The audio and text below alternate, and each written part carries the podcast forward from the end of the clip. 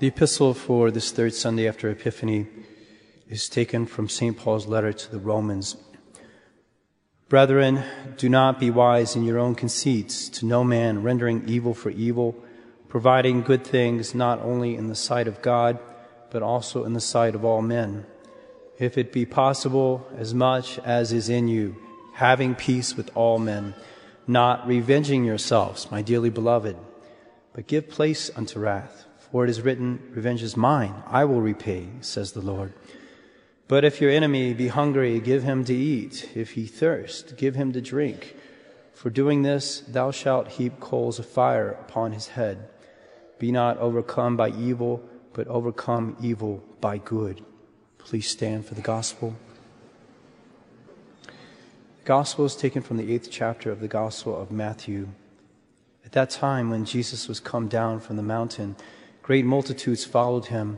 And behold, a leper came and adored him, saying, Lord, if thou wilt, thou canst make me clean.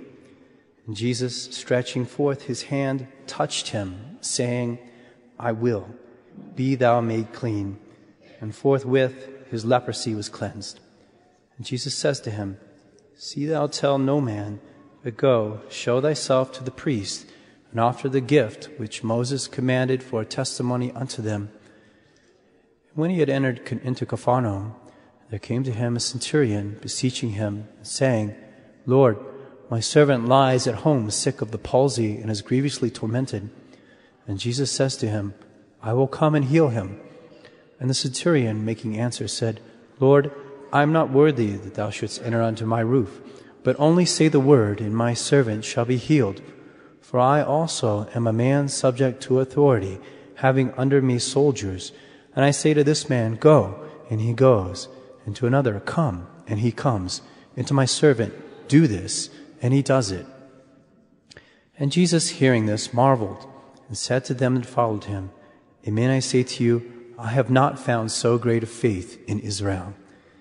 And I say to you that many shall come from the east and the west, and shall sit down with Abraham and Isaac and Jacob in the kingdom of heaven.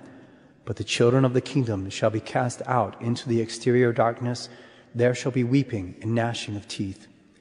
And Jesus said to the centurion, Go, and as thou hast believed, so be it done to thee. And the servant was healed at the same hour. Please be seated.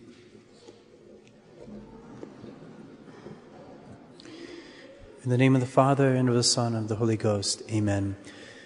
My dear faithful, two times at each Mass, we make a confession of our sins.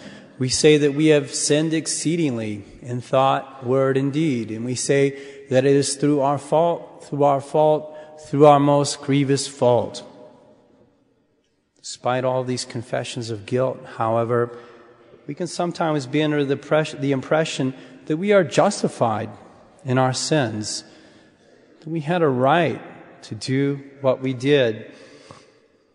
If someone did no evil to me, and yet I did evil to them, then yes, I'm, I'm at fault. But if someone did evil to me, and I did evil back to them, well, then I'm justified. It was okay. I was just giving tit for tat. If someone lies to me, then I can lie to them. If someone steals from me, then I can steal from them. If someone ridicules me or is mean to me or makes fun of me, then I can ridicule, I can be mean, I can be nasty as well. I'm justified in doing so. Evil justifies evil. That is what so many of us think in the heat of passion, that somehow evil makes evil right. Evil makes evil fair and lawful. Evil's bad most of the time, but when you are receiving evil, you have a right to evil.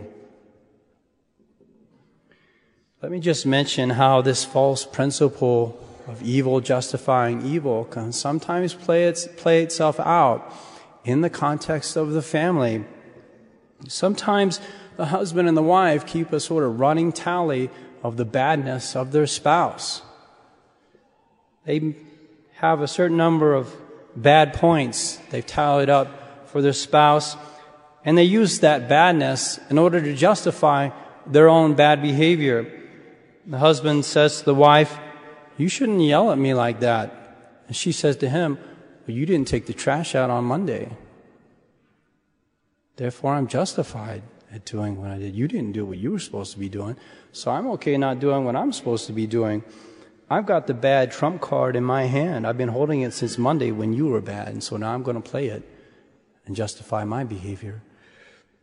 A worse situation is when husband and wife justify their bad behavior on the basis of the behavior of in-laws, basis of what the family members of their spouse have done. The husband comes home after work and he sits down on the couch looking at his phone. Wife is trying really hard to prepare the meal. Kids are going crazy. The husband just sits there. So the wife comes up to him with her arms akimbo and she says, You're being so lazy. Why don't you help me out? And the husband says, Well, at least I'm not like your brother who's an alcoholic. I mean, I'm bad, but you should be happy I'm not as bad as somebody else, I'm allowed to be this bad because I'm not engaging in the really, really bad behavior of your family members. Needless to say, this sort of pettiness and immaturity in a family is completely destructive of any real growth in virtue. When a husband or wife is routinely justifying their bad behavior with flimsy excuses, then we can't really expect anything great to come out of that family They're not striving for perfection. They're striving to justify their own badness. And it's important that we see how this sort of behavior is extremely childish. How many children, when they're asked why they hit their brother, they'll just say, well, I mean, he hit me first. That's why I did it. I mean, it's really his fault that I hit, that I hit him.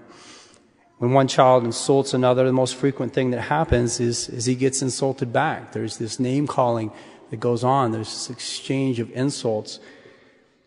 And it's so important that the behavior of the parents be a step above that of children on a playground if a family is to accomplish anything in the spiritual order. Children will never learn to behave maturely and virtuously unless they first see that behavior in their own parents regardless, there's one thing that we have to be very, very clear about when we walk away from this sermon, and that is that nothing, absolutely nothing, justifies your sins. There is no excuse for sin. Sin is sin. It's evil. It's bad. You can't justify it before God or man. There's no excuse you can ever possibly give to say, I was right in sinning.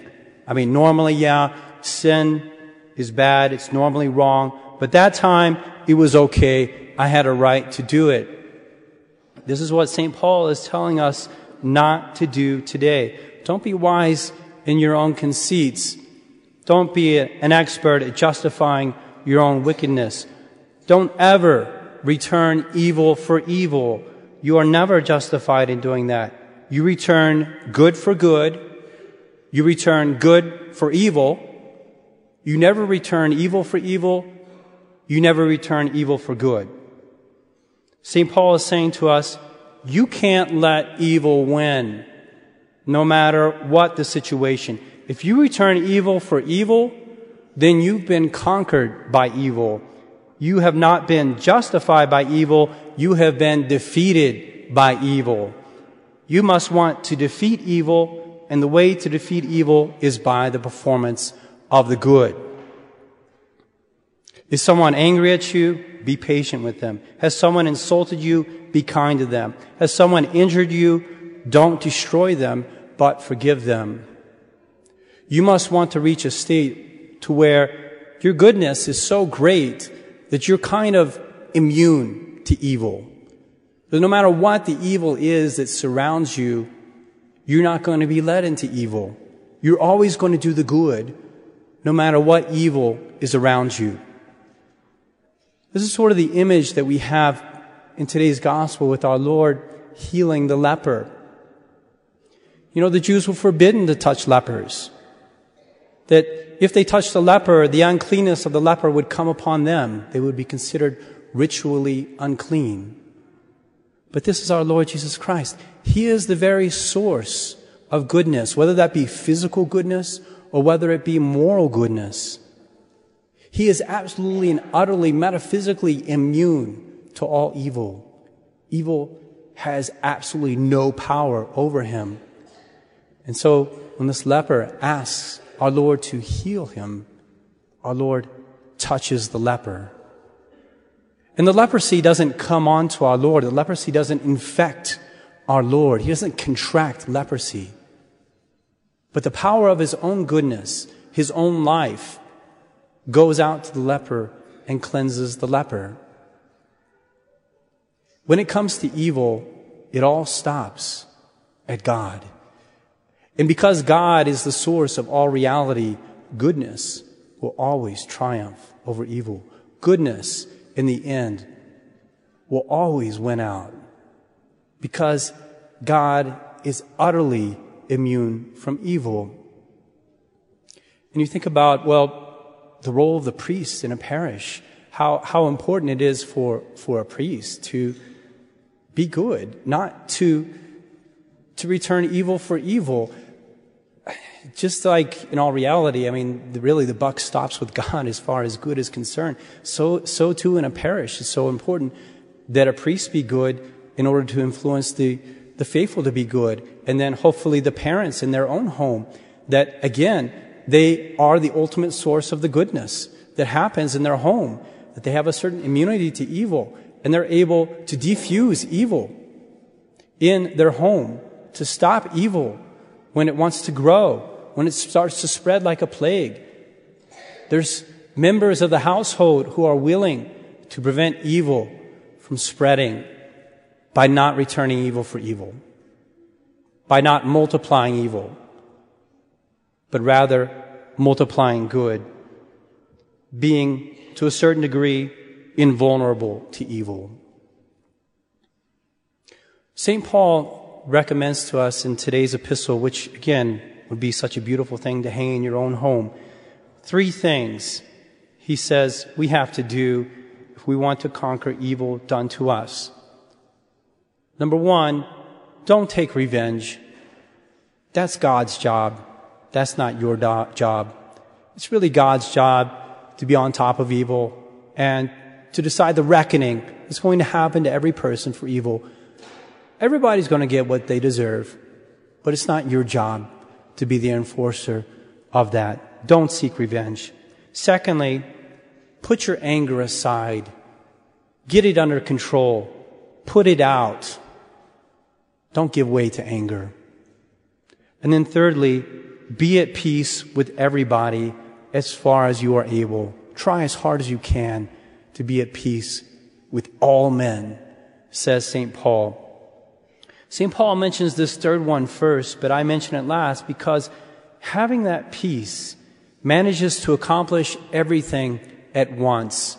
It is the ultimate remedy to being influenced by evil. It is the ultimate force field against evil. That's what you have to really strive for if you want to ha- be a conqueror of evil you have to have that peace of soul within yourself and the peace as a consequence with everyone around you.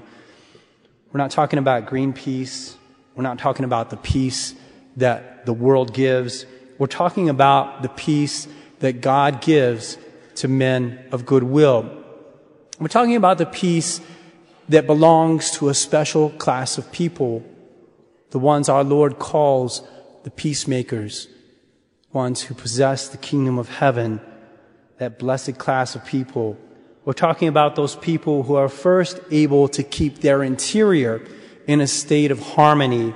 And then as a result, they're able to be in harmony with everything and everybody around them. Allow me to, to quote for you a, a long citation from a classic work by Father Henry Ramière the apostleship of prayer. Here's what he says. Peace is the supreme good of our present life.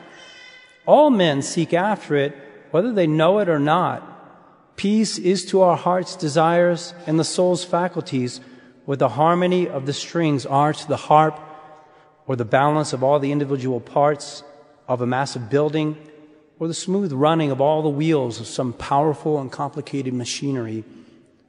But while outside of us order and peace everywhere reign, how rare is this accord of all our desires? How difficult it is to obtain this harmony of our faculties. How great is the agitation and disquiet, even of souls sincerely Christian. How few outwardly show forth the true marks of interior peace. On the contrary, the great number are but causes of trouble and uneasiness both for themselves and for others. Where are the peacemakers? Are you one of those people who are only good when your environment is good? Are you one of those people who get routinely conquered by the evil around you, who habitually return evil for evil and believe that they are justified in doing so? If this is the case, it's much more because you do not have harmony within yourself than because of the evil outside of you. Don't blame other people for your own evil. You are at fault because you do not have that interior peace, that interior control of your own self. There's too much self love, there's too much self seeking for you to be at peace with yourself and at peace with others. That's the fact of the matter. That's why you can't be good when there's evil around you. Two weeks ago, I asked husband and wife to imitate the Holy Family by having a sacrificial love for one another to be sure to increase in charity in 2020. Last week, I ask you to imitate the union of Christ with his spouse, the church, by seeking to sanctify your spouse and your children by your good example. This week, I'm asking you to be a peacemaker in your house by never returning evil for evil. No matter what is said to you, no matter what is done to you, you have to maintain your peace of soul. If your husband or your wife behaves badly, if your children behave badly, do not let that badness incite you to commit sin with them. Control yourself. If no one is there in your family to conquer evil with good, then evil will triumph in your family. When evil triumphs on a regular basis, the family is in a very bad way. Which of you, family members, husbands and wives, children, which of you is willing to step forward and pledge yourself for this work, the work of conquering evil with good in your family life. Call upon the infant Jesus who was so obedient in his home life. Call upon Our Lady who never committed the least sin, though she was surrounded by an evil world. Call upon St. Joseph who was always looking upon the will of God as his primary concern. Give way to wrath. Overcome evil by good, and you will truly have a holy family. In the name of the Father, and of the Son, and of the Holy Ghost. Amen.